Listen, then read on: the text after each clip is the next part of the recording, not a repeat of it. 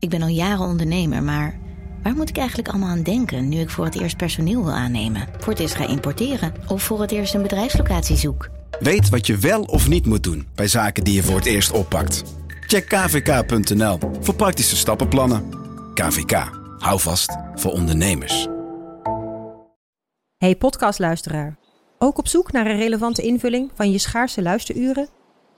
Tune dan in op de podcastserie ESG, even samengevat van BNP Paribas.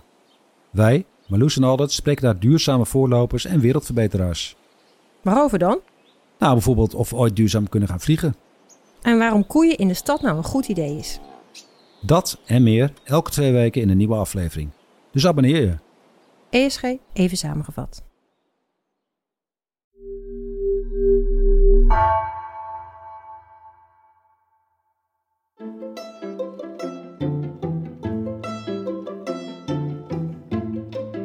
Welkom, wij zijn Onbehaarde Apen. Dit is een podcast van NRC over wetenschap. Onze rechtsstaat, de burgerlijke stand, achternamen, de kilometer. We hebben veel te danken aan Napoleon. Maar hij was ook een dictator die van het continent begin 19e eeuw een rokende puinhoop maakte. Dat moest anders, vonden staatshoofden in de rest van Europa. En dus werd het congres van Wenen georganiseerd. Om af te spreken dat niemand meer zo machtig kon worden als Napoleon. Wat zien we nu nog terug van die afspraken en is het misschien tijd voor een nieuw machtsevenwicht? Mijn naam is Gemma Venhuizen en ik zit vandaag in de studio met wetenschapsredacteur Bart Funnekotter en met Beatrice de Graaf. Zij is NRC-columnist en hoogleraar aan de Universiteit van Utrecht. Uh, nou, je bent ook op afstand in Utrecht, Beatrice. Heel fijn dat je erbij uh, bij kan zijn vandaag. Welkom allebei. Dankjewel. Hey, Beatrice, specifieker doe je onderzoek naar veiligheid en uh, terrorisme en de geschiedenis daarvan. kun je daar nog wat meer over vertellen? Ja, ik ben uh, historicus, gespecialiseerd in uh, veiligheid, conflict, terrorisme. Uh, ik doe dat vanaf de 19e eeuw, de vroege 19e eeuw, tot op de dag van vandaag. En het mooie is als je zowel hele kleine microgeschiedenissen kunt optekenen, nieuwe bronnen kunt aanboren, maar als je ze dan ook weer aan elkaar kunt verbinden, om nog beter dat verhaal van conflict en veiligheid te begrijpen door de tijd heen. En de vroege 19e eeuw, dan praten we ook echt op het, over het moment waarop het congres van Wenen plaatsvond. Ja, eigenlijk al natuurlijk een beetje vanaf de Franse Revolutie zelf. Op het moment dat Napoleon de macht grijpt en de grote coalitielegers in Europa aan hun uh, marsen beginnen. Ja, want ik merk nu al, hè, als, als we het hebben over de Franse Revolutie en het congres van Wenen, dan, dan uh, ga ik in gedachten terug naar mijn middelbare schooltijd. Dat was voor mij ongeveer het laatste laatste moment dat ik echt in deze materie ben gedoken. Uh, en ik heb er daarna, sorry jongens, uh, ik weet dat het jullie aan het hart gaat, maar ik heb echt weinig aan het congres van Wenen teruggedacht sindsdien. Dus ik heb even een, korte opfriscursus nodig voor mijn geheugen. Bart, kun jij in één zin samenvatten? Wat was het congres in grote lijnen uh, en waarom was het zo belangrijk voor Europa? Ja, tja, oké. Het congres van Wenen was een bijeenkomst in de Oostenrijkse hoofdstad tussen september 1814 en juni 1815, waar de vertegenwoordigers van 200 Europese staten, staatjes, stadjes uh, bij elkaar bijeenkwamen om met elkaar te discussiëren en ruzie te maken, te onderhandelen over hoe de kaart van Europa eruit moest gaan zien na de periode van 1792-1814, toen Europa verscheurd was geweest door, door de Franse revolutionaire en Napoleontische oorlogen. Nou, het was een hele uitgebreide zin, maar het was in één zin. Dankjewel, Bart. Um, ik hoor al terug, hè, 200 staatjes, stadjes, ruzie maken.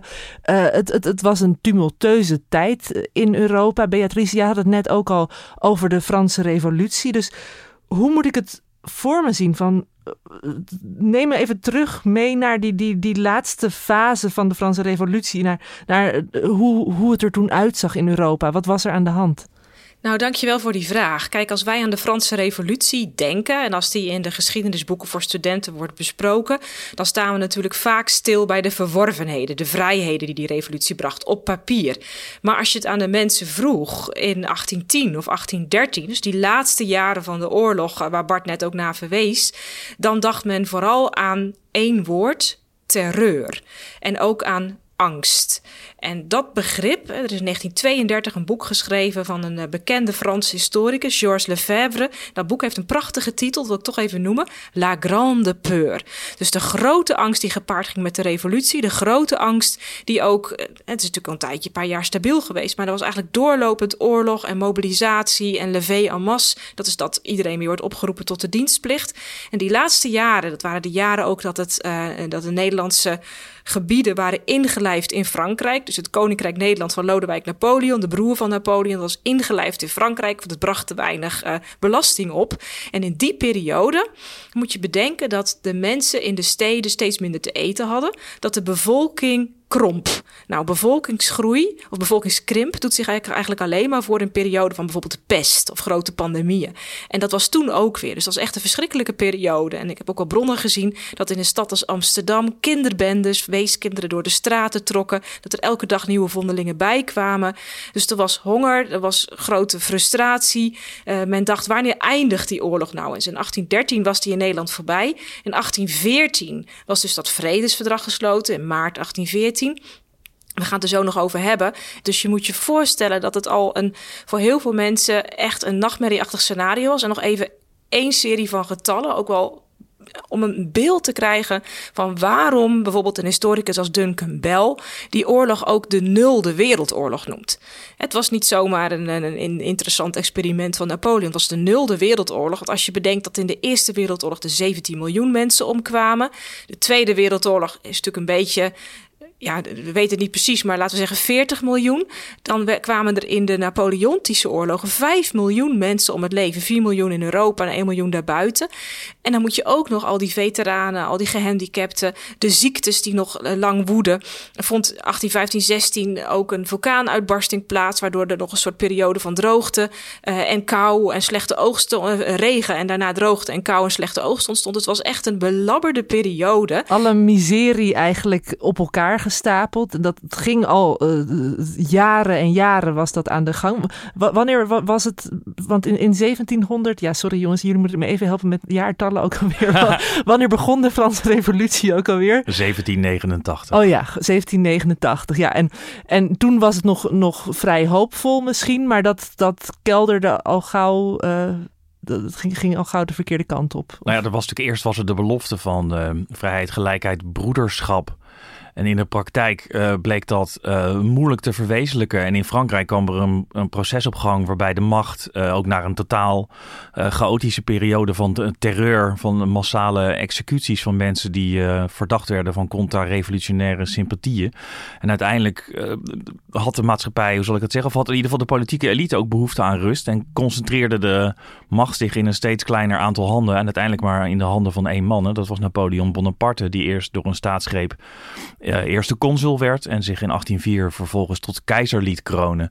Dus zo kwam je uit een periode van chaos, uh, zo'n revolutionaire chaos, kwam je uiteindelijk uit in iets wat je een soort van militaire dictatuur zou kunnen noemen, hoewel je de fans van Napoleon uh, dan tegen je in het harnas zal jagen als je zoiets zegt. Maar de bottom line was dat de generaal uiteindelijk orde op zaken stelde in Frankrijk en vervolgens uh, veroverend Europa introk. Ja, want hè, we hebben het dan over Europa. Maar Bart, jij zei het net ook al over die 200 staatjes en, en stadjes. Um, het, was een heel ander Europa dan we nu kennen. Dus hoe zag het er destijds uit? Waar lagen de grenzen? Nou, dat is heel interessant, want uh, na de Franse Revolutie en uh, Napoleons veroveringstochten door Europa waren er allemaal oude staten van de kaart geveegd en nieuwe staten voor in de plaats gekomen. En de bedoeling van het congres van Wenen was om Europa in zijn oude orde te herstellen, zou je kunnen zeggen. Maar wat was dan die oude orde? Was dat de orde van 1792, toen Frankrijk, het Franse legers voor het eerst serieus buiten hun grenzen opereerden?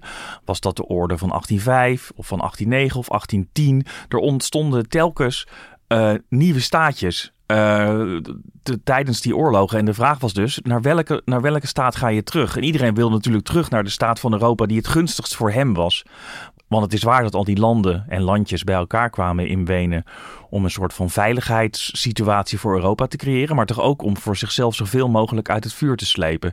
Dus Europa was een, een ja, eigenlijk een soort van amorf geheel, of een geheel van amorfe uh, landen. En uh, die 200, het merendeel van die 200 staten en staatjes lag in wat we nu Duitsland noemen. Dat bestond uit een aantal grotere koninkrijken, maar ook uit uh, stadstaten die zelfstandig waren. er waren binnen zo'n koninkrijk, bijvoorbeeld het koninkrijk Württemberg, kende negen onafhankelijke graven en 120 onafhankelijke ridders. Dus het was, vooral Duitsland was een chaos. En, en die chaos had Napoleon een soort van herverpakt tot een voor hem werkbaar statenverband. Maar dat moet dus in, nu in Wenen helemaal opnieuw worden ingericht. Zo ja, nu dachten ze allemaal van, nou, dat is onze kans om, om weer onze eigen, onze, hoe zeg het, onze eigen zeggenschap terug te krijgen. Ja, en uh, het idee dat men terug wilde naar de oude orde, daar is toch wel iets op aan te merken. Want wat eigenlijk niemand wilde, was terug, de klok terugdraaien in de zin dat alle gebiedsonteigeningen die Napoleon had doorgevoerd van de kerk bijvoorbeeld, hè, dus al die bisschopsdommen, al die abdijen die Napoleon had geconfiskeerd, die weer teruggeven, daar dacht niemand aan. Het tweede waar ook niemand aan dacht, het Heilige Roomse Rijk was door Napoleon ontbonden. Dus dat Heilige Roomse Rijk, wat er eigenlijk vanaf het eerste, tweede Rome was geweest, hè, dus dan hebben we het over uh, de keizer in Wenen, die ook dus keizer van dat grote Romeinse Rijk was, een Heilige Roomse Rijk ik zeggen, die zichzelf ook zag als opvolger van de keizers van weleer, die zichzelf ook zag als, uh, nou ja, bijna nog in zo'n soort directe band, of niet bijna, geheel in een directe band met de goddelijke roeping om de orde op aarde te bewaren tot de komst uh, van, de, van de, de, laatste dag. Dus de Catagon was die, was die uh, keizer van dat Heilige Roomse Rijk. Dus dat was dus eigenlijk een enorm ja, hoog opgeladen, een, een, een, bijna een goddelijk project was dat. Nou, dat Napoleon korte metten meegemaakt. En het was dus eigenlijk ondenkbaar dat man dat, dat, dat goddelijke idee van een heilige keizer, dat men dat nu na de Franse Revolutie opnieuw zou kunnen vestigen. Het interessante, dat is toch een aardig detail, is dat er een klein groepje was die wilde dat wel. Die wilde eigenlijk dat heilige Roomse Rijk weer terug. Dus die wilde eigenlijk terug naar die oude tijd. Dat waren de kleine Duitse staten waar Bart het net over had. Maar dat was ook Nederland. Dus Willem, die later Willem I werd. Het was toen al wel te voorzien, 1813, maar is pas in 1815 bezegeld door dat congres van Wenen. Komen we zo op. Dus er is nog zo'n periode, die periode van twee jaar, laten we zeggen tussen 1813. De slag bij Leipzig, die was verloren door Napoleon. Dat hij over de Rijn terug naar Frankrijk moest vluchten. Dat Nederland werd bevrijd. Uh, en dan september 1814 het congres van Wenen. En die uitkomst, dat is een hele spannende tijd. Dus het is goed om daar even nog bij stil te staan. Want er waren allemaal opties. Er waren allemaal alternatieven. En er was dus ook een plan om dat Heilige Roomse Rijk terug te brengen. En dat wilden de kleinere staten, want die zagen erbij al hangen. Die dachten, nu gaan de grote winnaars van de zesde coalitie, dus uh, Groot-Brittannië, Pruisen, Oostenrijk en Rusland, die gaan de lakens uitdelen. En uh, wij verdwijnen en van de kaart. En daar vanaf. Ja, eigenlijk de, de kaarten lagen op tafel, maar het was nog heel onduidelijk van uh, wat is voor voor verschillende mensen was eigenlijk een verschillende uitkomst het, ja, dus het ideaalbeeld. Met, precies, ze kwamen met verschillende kaarten, met verschillende plannen naar Wenen toe. En Nederland stuurde bijvoorbeeld uh, uh, Hans-Georg van Gagern. Dat was een gezant uit Nassau. Die moest dus zowel de belangen van de Nassause erflanden van de Oranjes behartigen... maar ook de belangen van Nederland, het toekomstige koninkrijk van Nederland. En die kwam naar Wenen toe met het idee... dat Heilige Roomse Rijk is toch best een aardig idee. Het derde Duitsland, dus niet Pruisen, niet Oostenrijk... maar die kleine kleinere Duitse landen samen. Dus inderdaad Baden, Württemberg, Beieren en de Nassau-landen. Die samen met Nederland.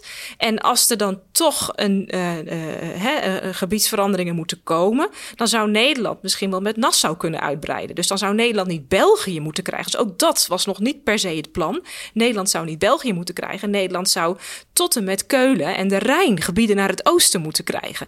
Dus je hmm. ziet dat, dat echt alles was nog een beetje in flux. En dat was ook nog een raar idee van Tsaar Alexander die eigenlijk Nederland aan Denemarken wilde geven. Dus het was nog geen gelopen race. Ja, want ik hoor jou zeggen, hè, dat dit, dit gebeurde allemaal in die roerige periode tussen 1813? Eh, Want jij zei, Napoleon was verslagen bij Leipzig, Beatrice. Uh, ik herinner me iets dat hij naar Elba is verbannen, maar ook daar, hoe, hoe, hoe zat het ermee? 1813 was Napoleons ondergang en, en wat gebeurde er? Oh, nee, ik zie Bart nee schudden. Nou, dat is maar een beetje hoe je het bekijkt. Kijk, voor Nederland was 1813 het einde van de oorlog. He, dat betekent niet dat de oorlog toen voorbij was. En er werden ook nog Nederlanders uitgestuurd. En nog he, in, in, in juni 1815 moesten er opnieuw Nederlanders onder de wapens komen om te vechten in Waterloo. Maar Nederland was fysiek bevrijd van de Franse bezetting. Uh, oktober, november 1813. En wat er toen gebeurde, en dat is toch wel heel interessant. Toen vluchtten de Franse legers via uh, Duitsland, al brandschatten, dat is nog een gruwelijke periode geweest, die vluchten terug naar de Rijn. En die staken terug de Rijn over, terug naar het Franse hartland. En toen was de vraag, en uh, die documenten heb ik ook gezien van die geallieerden onderling, wat gaan we nu doen? En dat was best een cruciale vraag, want ze hadden het daarbij kunnen laten. Ze hadden kunnen zeggen, nou, Frankrijk heeft zijn oorspronkelijke gebied weer terug, we sluiten een vredesverdrag. En het lijkt erop dat kanselier Metternich, dus de politieke leider van Oostenrijk, uh, het keizerrijk, was dus niet de keizer, maar hij was de eerste minister, dat die dat misschien nog wel van plan was. Uh, hij was ook minister van Buitenlandse Zaken op die manier voor Oostenrijk. Uh, maar tsaar Alexander, die vond dat het verder moest gaan. En ook de Duitsers vonden dat dat bij lange na niet genoeg was. Napoleon moest echt worden verslagen. En daarvoor moesten de geallieerden zelf de Rijn over. Dus die enorme expansie van Frankrijk buiten de grenzen van Frankrijk... die implodeerde nu in Frankrijk zelf naartoe. En Alexander heeft uh, op de avond van de jaarwisseling van 1813-1814... een hele belangrijke reden gehouden voor alle legers, de troepen. En hij was ook de aanvoerder op dat moment zelf. Hij zei, strijders, de wraak van God is over onze vijanden neergedaald. Wij gaan nu zelf Frankrijk binnen. Niet om wraak en rancune te brengen, maar om vrede te brengen. Nou, vervolgens werd dus ook echt de Rijn overgestoken en stroomden de geallieerde legers Frankrijk binnen. In maart, dus het duurde nog eventjes, in maart werd Napoleon verslagen. En toen zaten de geallieerden met hun hoofdkwartier, een militaire hoofdkwartier, een civiele kwartier, zaten ze in Frankrijk. En daarmee hadden ze dus ook de macht. Als jij een land bezet, dan kun je dus vervolgens ook de lakens uit gaan delen en bedenken hoe je dat inricht. En omdat de geallieerden daar best wel verschillende ideeën over hadden, die ik net ook al noemde, was dus het idee, nou dan gaan we een groot congres beleggen, nu we hier toch allemaal zijn. Tsar Alexander was er, dus, dus de baas van Rusland. Uh, Metternich was er van Oostenrijk. Uh, Castlereagh, de minister van Buitenlandse Zaken van Groot-Brittannië, was overgekomen. Uh, de hertog van Wellington was er nog niet. Die was nog in Spanje aan het vechten. Maar een aantal andere belangrijke spelers waren er wel. En nou we toch in Frankrijk zijn, laten we dan van de nood een deugd maken en kijken of we met elkaar een groot congres kunnen organiseren. Nou, daar komen we zo op te spreken. Maar dat was het innovatieve en eigenlijk het revolutionaire moment. Dat was tot die tijd nog niet een optie geweest. En Napoleon was op dat moment, uh, dachten ze, die, die willen we even echt uh, uit de weg hebben. Die werd toen verbannen. Naar Elba. Naar Elba, ja. Oké, okay, nou dan heb ik het weer even, even helder voor de geest. En wat ik zo spannend vind aan dit onderwerp eigenlijk. Hè? Uh, uh, Beatrice en Bart, ik weet dat jullie stonden te popelen om een podcast te maken over het congres van Wenen. En mijn eerste reactie was ja, een congres, hè, die hebben we genoeg. En ik heb daar best wel een soort saai en kleurloos beeld bij. Als je tegenwoordig naar een congres gaat in een ongeïnspireerde omgeving, de hele dag zitten luisteren naar soms boeiende, soms minder boeiende lezingen. En na afloop matige borrelhapjes. was, waarin verschilde het congres van Wenen van die hedendaagse opzet?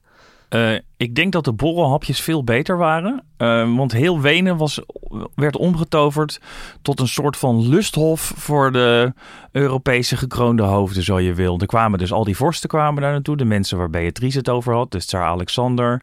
Ook uh, koning Frederik Willem III van Pruisen kwam er naartoe. Dan de ministers als Castlereagh van Groot-Brittannië inderdaad. En die hadden allemaal een gigantisch gevolg bij zich van mensen. Die moesten allemaal worden ondergebracht. De, de, de, die werden ondergebracht. De mensen die um, hoog in de boom zaten, werden ondergebracht in paleizen. Zoals bijvoorbeeld de Hofburg uh, of andere paleizen in Wenen. Er werden mensen ondergebracht bij particulieren als je wat lager op de, op de ladder stond. En uh, er werd er was speciaal iemand aangesteld om te zorgen voor het entertainment, zal ik maar zeggen, van de gekroonde hoofden. Dus er waren bijna elke dag of om de dag was er een bal. Er was altijd goed te eten. Er werden jachtpartijen georganiseerd. Eh, later in het congres, want het duurde veel langer dan gepland, werd het winter. En werden er sleepartijen gehouden. Dus er werd veel gedanst, er werd geschranst, er werd uh, gezopen. Um, uh, de prostituees van Wenen deden ook goede zaken, leert, leert ons de, de, de overlevering. Ook alle mensen onderling, de, de, de, de hoofdrolspelers onderling, de gekroonde hoofden, die begonnen affaires, gingen vreemd. Um, en uh, ondertussen werd er dus niet echt vergaderd zoals je dat nu zou denken bij een congres. Dat je allemaal in een plenaire zaal zat. Er ontstonden wat kleine groepjes van uh, de hoofdrolspelers die onderling probeerden de boel uh, te bekokstoven, zodat het hun uitkwam. En zonder dat er al te veel inbreng was van de uh, partijen van wie ze bijvoorbeeld het, uh, het land graag uh, wilden hebben. Dus het was een, een, een, dolle boel, licht chaotisch. Iemand als Metternich probeerde achter de schermen aan, aan de touwtjes te trekken. Maar Tsaar Alexander had ook heel duidelijk een, een eigen wil. En was denk ik naast Metternich, maar Beatrix moet me zomaar corrigeren, de belangrijkste figuur op dat congres. En uh, ja, zo, zo, ging men dus uh, vergaderen, ging men brieven naar elkaar sturen. En ondertussen was het dus ook nog uh, elke dag feest. Ja, en het, het, duurde langer dan gepland, zei je. Het begon in september 1814. Ja, en... mensen kwamen heel rustig binnendruppelen. En eigenlijk was op, op 2 oktober was het grote, het grote openingsbal in de Hofburg in Wenen.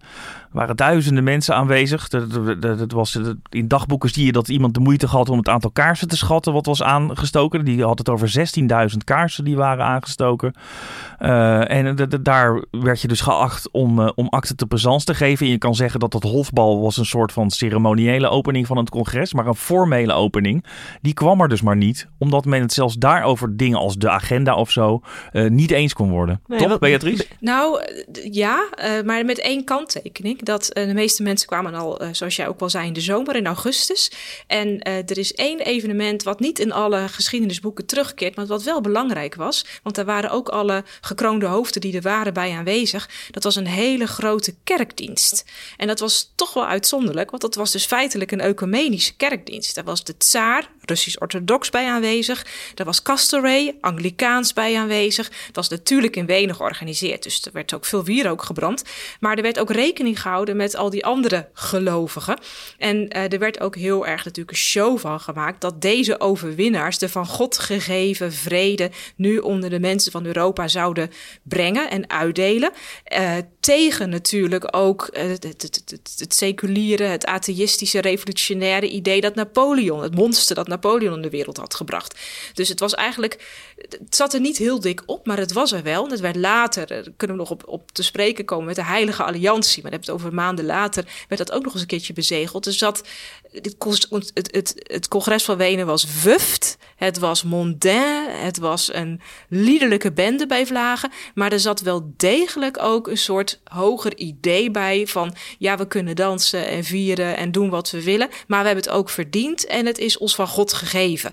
En Brian Vick, die heeft een heel mooi boek geschreven over het congres van, van Wenen, die laat ook zien dat er allemaal bitprentjes, dat er postertjes, kruisen, uh, paraphernalia van de verschillende keizers, dat die ook werden verkocht en dat mensen dat ook wel heel bijzonder vonden. Dus bijna ook als soort relieken gingen bewaren. Dus dat element is ook nog wel even belangrijk om te noemen. Met zoveel belanghebbenden en ook zoveel verschillende ideeën over wie niet te veel macht moest krijgen, is het tekenen van grenzen geen sinecure. Nee, dat was het zeker niet. Bijvoorbeeld, want Beatrice begon over die, die uh, opdracht die Alexander voor zichzelf zag. Maar onderdeel van die opdracht was bijvoorbeeld dat die Polen graag binnen Rusland uh, ja. uh, wilden trekken. En dan wel als het Koninkrijk Polen, maar dan wel met hemzelf ook als koning Precies. Alexander van Polen inderdaad. Dus hij uh, kleden zijn, uh, zijn uh, hoge ambities ook wel in met een, een soort hele, met een heel praktische uitwerking als het moest. Want hij wilde Polen dus graag helemaal binnen de Russische invloedssfeer. Nou, sterker nog, helemaal binnen het Russische Rijk trekken. De Pruisen die hadden hun oog laten vallen op, op Saxe, het Koninkrijk Saxe. Dat wilden ze, dat wilden ze graag helemaal hebben als het even kon. Dat zag Oostenrijk waar helemaal niet zitten. Dus ze hadden, iedereen had zijn eigen territoriale ambities die ze dachten nodig te hebben om sterk genoeg te staan om niet door de anderen overvleugeld te worden. En dat is een heel ingewikkeld evenwichtspel van wie krijgt uiteindelijk wat, zodat iedereen uiteindelijk zich voldoende veilig voelt, voldoende gehoord voelt en zoiets heeft van oké, met dit besluit, met deze hertekening van de kaart uh, kan ik akkoord gaan. En dat bleek dus maanden te duren voordat dat kwartet afgelopen was. Want hoe, hoe leid je zoiets in goede banen? Ik bedoel, was er één iemand die zei van nou, uh, ik, uh, ik, ik, ik, ik heb hier een soort supervisie over? Of... Ja, het congres was interessant. En dat is toch wel belangrijk om nog even op te merken. Uh, de, de geallieerde mogendheden waren eigenlijk gelijkelijk van invloed op dat congres. Dus ze hadden allemaal hun eigen salons. Ook de kleinere landen konden hun eigen salons organiseren. En dat was wel echt vernieuwend alles werd wel een beetje gecoördineerd. En er was niet één centrale agenda, maar er wel, werden wel punten uh, via de brieven aan elkaar verdeeld. En dat deed Friedrich von Gens. Hij was de secretaris van Metternich, ook de secretaris van het congres. Een hele slimme jongen. Hij was de scholier geweest, de student van Immanuel Kant. En Gens had van Kant geleerd van nou wereldvrede, dat is allemaal prima. Dat is heel idealistisch, heel fijn als er ooit zoiets komt. Maar hij had eigenlijk van Kant meegenomen dat Kant niet ver genoeg ging. Kant was te idealistisch. Ik sla me even heel erg plat. Gens wist, je moet meer hebben. Je moet ook echt afspraken hebben. Je moet harde feiten scheppen. Uh, dus je moet grenzen trekken. Maar eigenlijk zou je dan ook aan die grenzen een soort waarborgen moeten koppelen. En daar had hij wel hoofdpijn over. En uh, hij was ook bijvoorbeeld degene die verantwoordelijk was voor het oprichten van een statistische commissie. Dat was heel slim. Want hij zei van ja, hoe bepaal je nou hoe je grenzen trekt? Als dan bijvoorbeeld uh, Rusland zegt wij willen zo'n groot stuk van Saxe. ja, hoe meet je dat dan? Meet je dat dan uh, in, in land. En dat, interessant was dat dat vanaf dat moment gemeten werd in zielen. Dus aantal inwoners. Dus niet alleen in land, ook een aantal inwoners. Dus er werden al wel dat soort afspraken gemaakt. Maar Gens, Gens was wel van mening, het is nog niet genoeg. Want wie gaat ervoor zorgen dat dit ook werkelijk wordt uitgevoerd, dat het wordt afgedwongen. Nou, ze waren dus eigenlijk al bijna klaar met al die afspraken op papier eind februari, 14 februari 1815, werd bijvoorbeeld ook besloten: Nederland wordt groter, Nederland wordt uitgebreid en wel met het Koninkrijk van België. De koning, de toekomstige koning, verliest zijn landerijen in Duitsland. Nassau wordt van hem afgepakt, maar hij krijgt België daarvoor terug en Luxemburg. Was de koning super boos over. Die was zo verschrikkelijk boos dat hij zijn gezant van Gagern uitvoeterde en ook niet wilde betalen. Hij vond het een grote nederlaag. Hè? Dus het Verenigd Koninkrijk als resultaat vond hij helemaal niks. Hij had zijn, Nas zijn Nassause erflanden willen hebben. Uh, en ja, daar was Van Gager natuurlijk wel weer een beetje verdrietig over. Nou, het congres leek uh, zo zijn gang te gaan en langzaam toe te werken naar iets van een uh, conclusie. En toen gebeurde er iets waar niemand rekening mee had gehouden. Um, Napoleon had uh, een klein koninkrijkje voor zichzelf ingericht op het eiland Elba. En daar werd hij in de gaten gehouden door de Britten. Maar die hadden even niet opgelet. En uh, hij was erin geslaagd uh, van het eiland te ontsnappen. Uh, was een land gegaan in het zuiden van Frankrijk. En was, dat wisten ze toen nog niet, bezig aan de glorieuze opmars naar Parijs. Terwijl iedereen in Wenen zat, was dus, dat allemaal ja, gebeurd. Ja, dat was, was dus aan het gebeuren. En op een gegeven moment Metternich werd wakker gemaakt. dus de, de, de, de, de grote Oostenrijkse man werd wakker gemaakt. En ik, s ochtends vroeg, een uur of zeven of zo, die kreeg een brief aangereikt. En hij zag dat dat van een of andere vorst uit Italië was. En ik denk, nou, daar heb ik, daar heb ik nu geen zin in. Probeerde weer de slaap te vatten, maar het lukte toch niet helemaal. Dus hij maakte die brief open. Dit was een drieregelig briefje. En daar stond in dat uh, uh, men even niet goed had opgelet. En dat Napoleon gesmeerd was uh, van Elba. Nou, Metternich Toen natuurlijk... was hij in één keer wakker. Ja, Metternich natuurlijk in alle staten. In gestrekte draf naar Frans de Eerste, de, de, de, keizer van Oostenrijk. Slecht nieuws. Nou, zei Frans de Eerste, dat is, dat is vervelend. Dan zullen we Napoleon nog een keer moeten verslaan. Toen Metternich naar Alexander... Uh, de, de tsaar van Rusland om het slechte nieuws te vertellen. Nou, die, die, die wisten ook dat, uh, dat men aan de bak moest. Ja, dus eigenlijk, hè, ze hadden, waren langzaam misschien een beetje tot besluiten en grenzen aan het komen. Maar uh, toen eindigde het congres heel abrupt. nou, het eindigde niet. Het had een, het had een, een, een vrede onderbreking, uh, was er sprake van inderdaad. Want iedereen uh, moest, ja, de, de, legers moesten weer gemobiliseerd worden. En mensen moesten als de wiede weerga hun, hun, hun legers richting Frankrijk dirigeren. Om daar de, de mogelijkheid de kop in te drukken dat Napoleon opnieuw zijn keizerrijk gestalte zou geven. En daarin was uiteindelijk de, de hertog van Wellington, waar uh, Beatrice het eerder al even over, over had. Die was daarin heel belangrijk.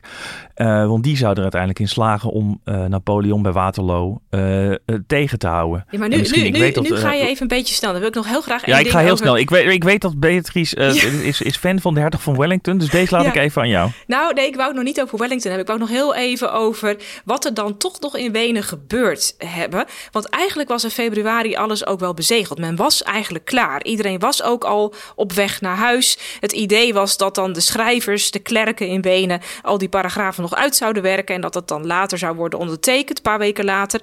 Um, dus het was niet zo dat het congres nog niet klaar was. Het was eigenlijk bijna klaar. Hè? Dus het Koninkrijk Nederland was bezegeld, de Commissie voor de Rijn was bezegeld, de Statistische Commissie was klaar, de grenzen waren getrokken, de kwestie van de Joodse minderheden, al die dingen die je kunt terugvinden in de boekjes, dat klopte allemaal. Maar er is één ding wat de geallieerde mogendheden in maart in 1815 nog deden in Wenen.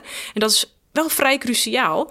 En dat staat niet in de tekstboekjes. Dat is dat ze in Wenen op 25 maart 1815 onder de invloed van die immense angst. Hè, daar heb je het weer. De grote terreur, de angst, de, de, de, de, de geestel van Europa, zo werd hij genoemd, keerde weer terug.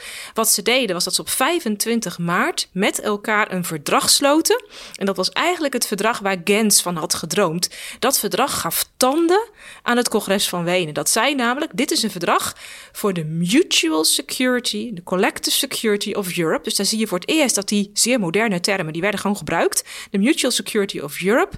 En wij, landen van de coalitie, wij beloven, en uh, plechtig en, en ernstig, dat we niet zullen stoppen met het zijn van een coalitie, voordat dit keer Napoleon voor goed is verslagen en de vrede duurzaam is gevestigd. Dus die discussie die ze hadden, wel of niet over de Rijn, wel of niet een halve vredesverdrag met Napoleon, nu was het echt einde verhaal. En dit moment, die terugkeer van Napoleon, is misschien wel cruciaal geweest en echt het revolutionaire moment in de inrichting van Europa. Want als hij niet was teruggekomen en de landen waren gewoon, hè, de hoofden waren naar huis gegaan, is het nog maar de vraag of er iets met al die paragrafen van het congres van Wenen was gebeurd. Of men dat had nageleefd. En nu kreeg het papier van het congres kreeg tanden. Er kwamen bajonetten bij, waarop dat, waarmee dus die papieren afspraken ook werden afgedwongen.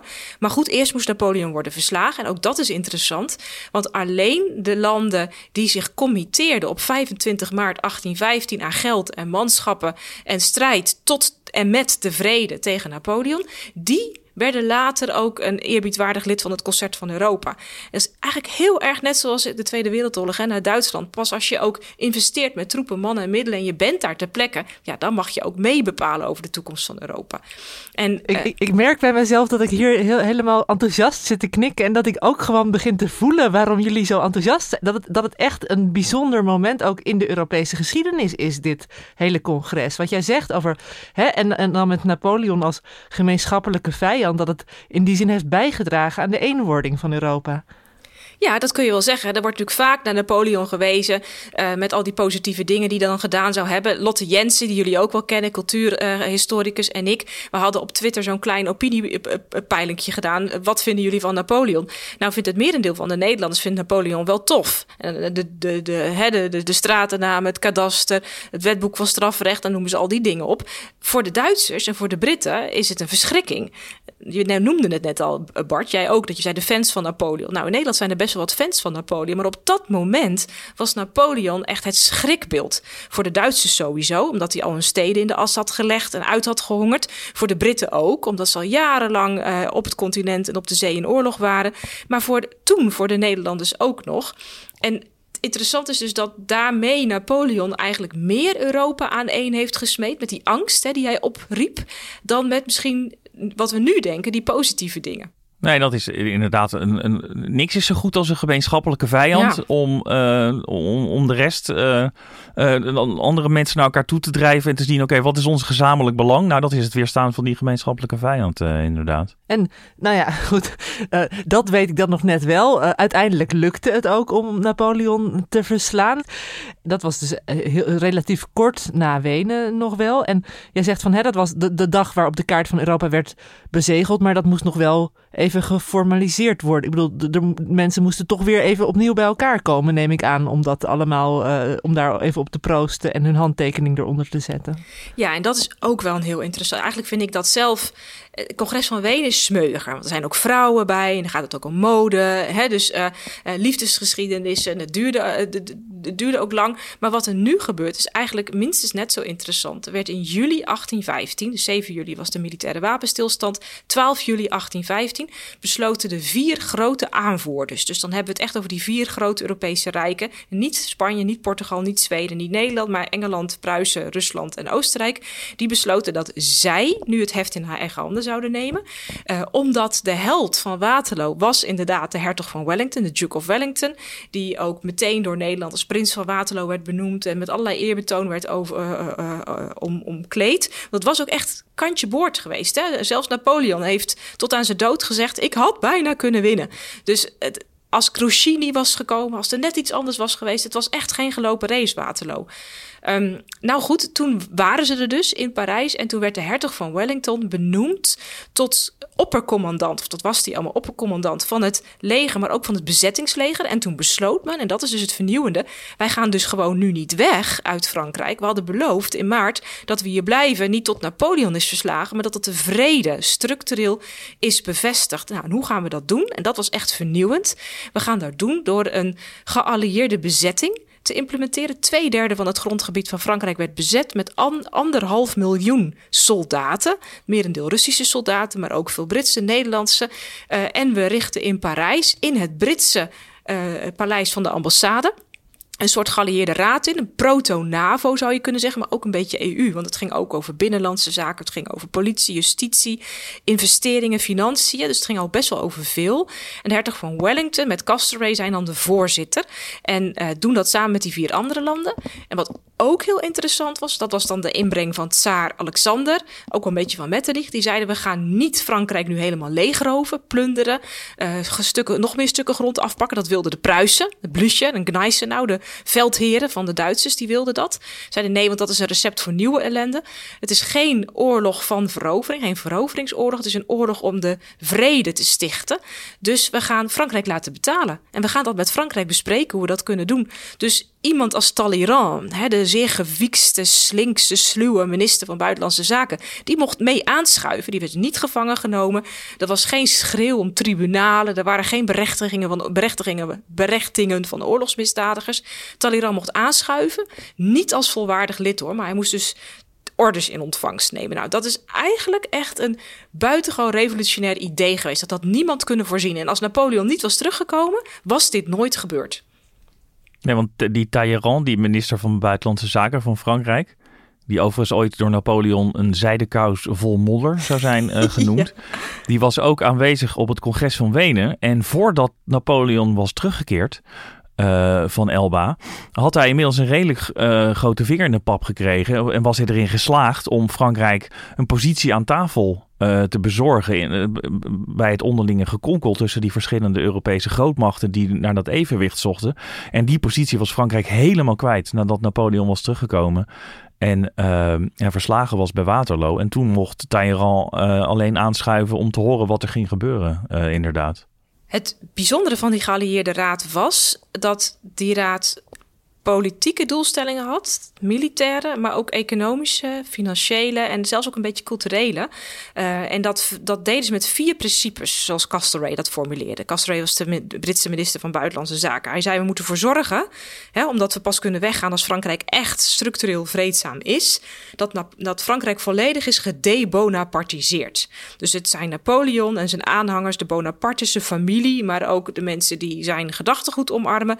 En die moeten worden ja, weggeduwd, weggeslagen. Dus we gaan het leger ontbinden, de Grande Armée, demilitarisering. Dat laatste restje van het leger moest onder de Loire zich terugtrekken. We gaan een heel nieuw leger onder leiding van de Bourbons opnieuw inrichten.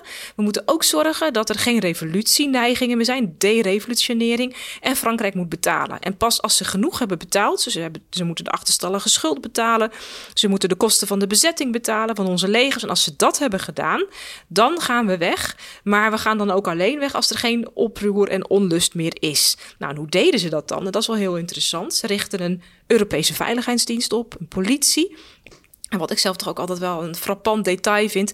Het hoofd van die Europese Veiligheidsdienst met zetel in Parijs. Dat was een Duitser, een Pruis, Justus von Groener. Die had ook de Berlijnse politie uh, hervormd. En die bedacht dat hij eigenlijk van Fouché, dat is die andere Franse schurk. Dus je had Talleyrand, maar je had ook Fouché. Dat was Napoleons minister van politie. Dat hij van Fouché ook al wat tips kon gebruiken. En hij heeft dus eigenlijk de instrumenten van Fouché tegen de Fransen zelf ingezet. Hij ging bijvoorbeeld in alle cafés in Parijs en grote steden de fausse nouvelle registreren. Het fake nieuws. Dus hij wilde weten, wat denkt het volk? Want dat had men geleerd van de Franse revolutie. L'esprit public, de geest van het volk, die oproergeest, die is gevaarlijk. Dus daar moeten we tijdig bij zijn. Dus dat gingen ze doen. Ze gingen ook een hele ring van forten om Frankrijk heen bouwen. De Wellington Barrière, daar moesten de Fransen zelf voor betalen. En uh, er werd ook afgesproken, we gaan als geallieerde mogendheden met de Franse ministers regelmatig vergaderen. In die tijd van de bezetting twee keer per week, echt heel vaak dus. Maar daarna werd ook afgesproken, we gaan door met deze ministeriële conferenties en ambassadoriale conferenties. En dat is ook echt vernieuwend, want als je kijkt tussen 1648 en 1815 zijn er ongeveer vijf grote bijeenkomsten geweest tussen ministers en regeringen van Europa.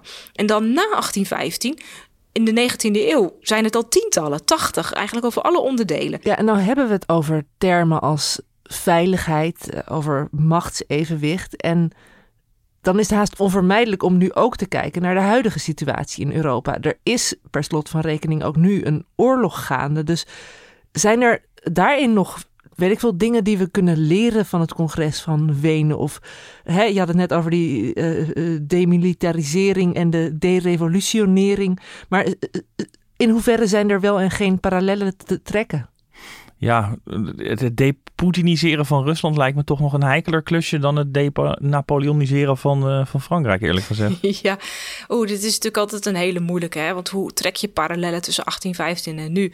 Kijk, wat je zou kunnen zeggen is, uh, een, directe vergelijking of een analogie gaat altijd mank. Want ze hadden toen geen kernwapens. En uh, we hebben sindsdien ook andere grote wereldoorlogen gehad. Uh, het concept van genocide, ook het fenomeen van genocide kennen we nu helaas. we zien hoe Rusland daarmee omgaat. Dat zijn allemaal dingen die toen niet speelden. Dat heeft Napoleon niet gedaan. En daar werd hij ook dan dus ook niet op afgerekend. Dus met de Tweede Wereldoorlog, die massavernietigingswapens en genocide, is er echt wel iets nieuws, iets gruwelijks nieuws in de geschiedenis binnengekomen. Daarom zijn die vergelijkingen moeilijk. Toch een van de lessen uit het congres van Wenen is, eh, toch een les van Metternich. Ik ben niet zo'n fan van Metternich, maar dit was toch wel slim gezien. hij zei, als je een duurzame vrede wilt, moet die vrede dus niet een veroveringsvrede zijn. Dus je moet je vrede niet baseren op het afpakken van grote stukken grondgebied die bij het hartland van je tegenstander horen. Want dat is een recept voor nieuwe ellende. Je moet met die tegenstander om tafel gaan. En je moet, hoe verschillend je ook bent. Engeland was een liberaal land, net als Nederland tot op zekere hoogte. Nog niet echt, maar wel het had wel een parlement. Uh, Rusland was een orthodox, autoritair land. Pruisen idem dito, Oostenrijk ook. Totaal verschillende landen, totale verschillende ideologie en staatsreligies ook. En toch besloten ze dat ze elkaar een plaats en een invloedssfeer in Europa gunde. Dus de balance of power, de machtsbalans, ook echt een term die toen werd gebruikt. Maar die werd gebruikt niet om oorlog uit te lokken, maar juist om in verdragen over collectieve veiligheid dat toch enigszins ja, te schragen, te beschermen, de waarborg op te zitten, elkaar ook bij de les te houden. Van nou, je mag Pietje niet aanvallen, anders komen wij Pietje te hulp, die solidariteitsparagrafen. Maar het interessante is dus dat in 1815 Rusland dus gewoon echt wel heel serieus werd genomen. Maar ook Frankrijk, het verslagen land Frankrijk, werd serieus genomen. Dus ik zou zeggen, we zitten nu, of we niet, maar Oekraïne zit nog midden in een oorlog met Rusland. Rusland is bezig met ja, de, de genocide, kunnen we nog niet zeggen, dat is nog niet vastgesteld. Maar wel met gruwelijke misdaden bezig, dan kun je op zo'n moment niet zeggen: Nou, nu is het tijd voor een congres van Wenen. Want dan moet ook, moet niet alleen de onderliggende partij, maar ook de strijdende partij moet dat willen. En ik zie niet, ik hoor niks uit het Kremlin dat erop wijst dat Poetin een nieuw concert van Europa wil. dus zeggen van ja, het is allemaal de schuld van de NAVO en we moeten dat aan Poetin aanbieden. Hij wil het niet eens. Dus ik, dat vind ik op dit moment het lastige. Dus de oorlog is nog gaande. Net zoals toen Waterloo nodig was om dit systeem op te bouwen. Dus, maar stel je voor hè, dat, dat, we op zo'n moment komen. Dat is een scenario. Dat moment komen dat het Kremlin zover is dat het bereid is zo'n soort congres te accepteren. waarbij ook Oekraïne wordt gerespecteerd. Dan zou je iets van het congres van Europa kunnen leren van Wenen. En ook van die geallieerde raad in Frankrijk. Het moet dus niet om land gaan. En dat is eigenlijk echt heel achterhaald. Territoriale veroveringsdrang. Het moet gaan over gezamenlijke afspraken, gezamenlijke verplichtingen, uh, bezettingsmacht misschien langs bepaalde delen van de grens. Uh, en dan moet het ook gaan over, en dat is ook wel interessant, heb ik nog niet eens heel uitgebreid genoemd. Uh, het, de geallieerde raad geeft dan met Frankrijk samen obligaties uit bonds. En de mensen in Europa, de rijkere burgers, kunnen dan ook dus aandelen kopen in de vrede in Frankrijk. Dat wordt gegarandeerd door de geallieerde troepen. Nou, een hele rare, fascinerende constructie. Maar waar het mij een beetje aan deed denken is European bonds. Hè, om in Europa de landen van het zuiden tegemoet te komen. Maar je zou je zoiets ook voor de landen aan de grens van Europa kunnen voorstellen. Je zegt van ja, maak ze nou deelgenoot van die vrede door ook een gezamenlijk ja, financieel investeringsmechanisme te verzinnen. Ik zou niet weten hoe dat eruit moet zien. Maar dat soort dingen geven aan dat er een wederzijds belang is. Dat er financiële bonden dan, banden dan ontstaan. En die zijn vaak warmer dan woorden op papier. Waar het congres van Wenen natuurlijk helemaal niet in slaagde, omdat ze het helemaal miskenden, was om het gevaar van het opkomend nationalisme uh, te temmen. Want dat zagen ze gewoon niet. Zij zagen Europa niet als een, als een, uh, als een continent van natie uh, staten. Uh, is wat dat betreft de situatie niet sowieso nu heel anders, omdat wij in een van nationalisme vergeven wereld uh, leven en dat toen nog niet het geval was? Ja en nee. Ik vind het een hele mooie vraag. Hij is iets te stellig. Uh, het is niet zo dat men dat niet zag. Hè? Het idee van popular uh, sovereignty, dus het idee van volkssoevereiniteit, dat was natuurlijk met de Franse Revolutie wel degelijk uh, uit de doos van Pandora ontsnapt. En men wist heel goed. Ja, maar dat, dat wilden ze er ook weer in terug dat hebben. In die doos. Jawel, maar het is dus niet zo dat ze het niet wisten. En nee. sterker nog, in Wenen werd er ook wel over gesproken. Werd er gezegd: we moeten dus niet, we moeten niks hebben van die volkssoevereiniteit. We moeten toe naar nationale soevereiniteit. En letterlijk de kroon op de nationale soevereiniteit, dat zijn moderne vorsten. Vandaar dat er dus na 1815 meer landen koninkrijk werden dan voor 1815. Uh, Italië, Piemonte, Sicilië, uh, Zweden, Denemarken, Nederland, dat werden allemaal koninkrijken. Die waren dat voorheen niet geweest, omdat men dacht, we benoemen een koning, dan heeft zo'n grondgebiedje heeft nationale soevereiniteit. Dus de mensen kunnen in die koning hun nationale trots beleven. Die koning is niet meer een door God gegeven monarch, maar het is een vorst. Het is een soort tussending tussen volkssoevereiniteit en democratie. Het is een soort tussending, nationale soevereiniteit, waarbij de vorst de wil van het volk belichaamt en ook niet meer de wil van God belichaamt. Dus een soort, dus het is niet waar dat het congres van Wenen mensen als Metternich, Wellington, dat die dat niet wisten. Wellington had met de Ierse uh, op, opstandelingen te maken. En Oostenrijk met de Italiaanse. Men, men wist het wel. Men probeerde met die vorsten een soort tussenoplossing te vinden. Nou, die is misgegaan, omdat er steeds meer mensen een eigen koning wilden. En ja. het, sommige, sommige uh, delen van de samenleving wilden helemaal geen vorst, die wilden later een republiek. Uh, dus, dus je hebt helemaal gelijk. Dat is ontploft of eigenlijk geïmplodeerd. Maar men had het al wel een beetje door. En in zover heb je wel gelijk dat het nu anders is. De stem van het volk wordt natuurlijk nu veel sterker gehoord. En dan moeten de machthebbers ook rekening mee houden. Maar ook dat wisten ze natuurlijk al wel een beetje. Hè? Wat, ik, wat ik net vertelde over Groener. Die heel beducht was voor de l'esprit publiek. Wat denkt het volk? Komt er weer een opstand? Men wist heel goed dat dat volk in opstand zou komen. Je zou kunnen zeggen in 1830 is het ook gelukt met België. Om dat weer een beetje te dempen. In Polen ja. is het niet verder doorgegaan. 1848 zijn de meeste landen ook redelijk vreedzaam naar een democratie democratie toegerold. Anderen hebben het met geweld onderdrukt. Oostenrijk met en ik moest vluchten. Pruisen. Dus ze hebben daar enorm mee geworsteld. Maar om nou te zeggen dat dat de schuld is van het congres van Wenen, dat weet ik niet. Ik zou uh, volgens mij hier nog uren meer naar kunnen luisteren. Toen we begonnen aan de podcast, nou ja, wat ik zei, ik wist er nauwelijks iets van. En nu denk ik alleen maar, ik wil er nog meer en meer van weten. Um, maar ik vrees dat we voor nu moeten afronden. Je kan in ieder geval het boek van Beatrice lezen dan. Uh, dat dat ga ik zeker doen. Willen. En vooruitlopend daarop wil ik tot slot eigenlijk van jullie nog allebei... kunnen jullie nog één... Hè, jullie hadden het er ook de hele tijd over hoe smeuig dat congres van Wenen eh, was. En wat er allemaal voor sappige dingen gebeurde. Dus kunnen jullie allebei nog één korte roddel of achterklap vertellen van iets wat jullie is bijgebleven over wat daar allemaal voor uh, buitenechtelijke affaires of andere spannende dingen plaatsvonden? Ik, ik weet er nog wel één over Alexander, uh, de tsaar van Rusland. Die stond op zo'n bal op een gegeven moment naast een gravin. Uh, de graaf zelf was even weggelopen. En hij, zie, hij zei van, ik zie dat uw man is uh, weggelopen. Mag ik zijn plaats even innemen? En toen zei die gravin terug, wat dacht u? Dat ik een soort van provincie ben die u kan bezetten? nou, wel een ad remmen, ad remmen reactie in ieder geval. Ja, ik zit nu even heel hard te denken wat ik een leuke anekdote vind. Ja, wat, ik wil eigenlijk wel liever iets vertellen over die periode in Parijs. Mag dat ook? Dat mag ook, ja, zeker. Ja, er zitten dus ook heel veel smeuïge details in die periode van na het congres. En een hele leuke anekdote is dat als de Pruisen dan Parijs binnenkomen, dat ze zeggen: En nou blazen we de brug van Jena op. Want Jena, dat was de veldslag die ze hadden verloren. En dat is zo'n smaad op ons blazoen. Die moeten we opblazen. En ze waren ook al bezig kruid onder die brug te pakken. Nou, Wellington er naartoe met de troepen, Tsar Alexander er naartoe met de troepen, Talleyrand er naartoe. En toen zei Talleyrand: uh, uh, als, als jullie zo doorgaan, dan komt Lodewijk de 18e zelf, de Franse vorst, en die gaat midden op die brug zitten. Jullie mogen hem niet opblazen. Nou, zei Bloedje, laat hem maar komen. Des te leuker. En vervolgens gingen, gingen de Pruisen daar dus mee door met dat opblazen. Wellington heeft er toen geprobeerd een stokje voor te steken met een paar Russen samen. Uh, maar de Pruisen staken toch die lont aan. Alleen ze hadden het kruid verkeerd bevestigd. Dus ze bliezen hun eigen mannen op. En twee van de Pruisische soldaten raakten zwaar gewond. En Wellington schreef er later over... die Pruisen waren echt wel sukkels. Die konden die brug niet eens opblazen. Nou, ik weet...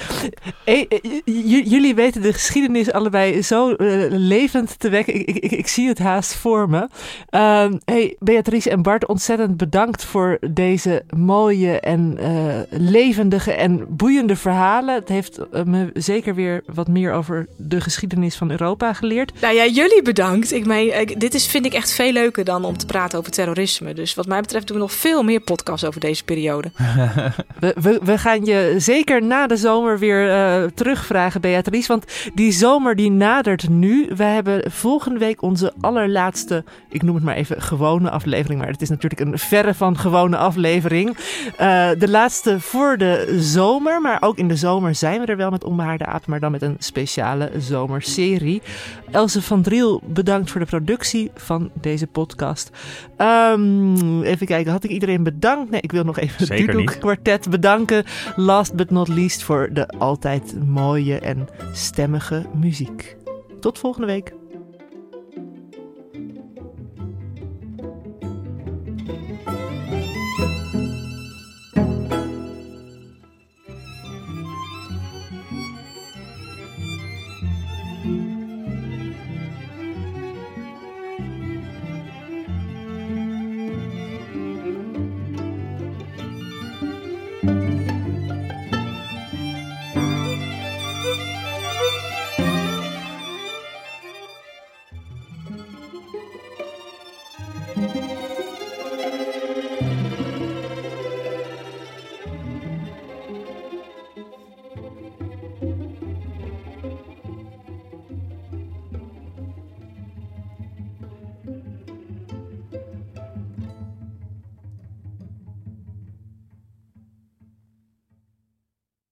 Technologie lijkt tegenwoordig het antwoord op iedere uitdaging.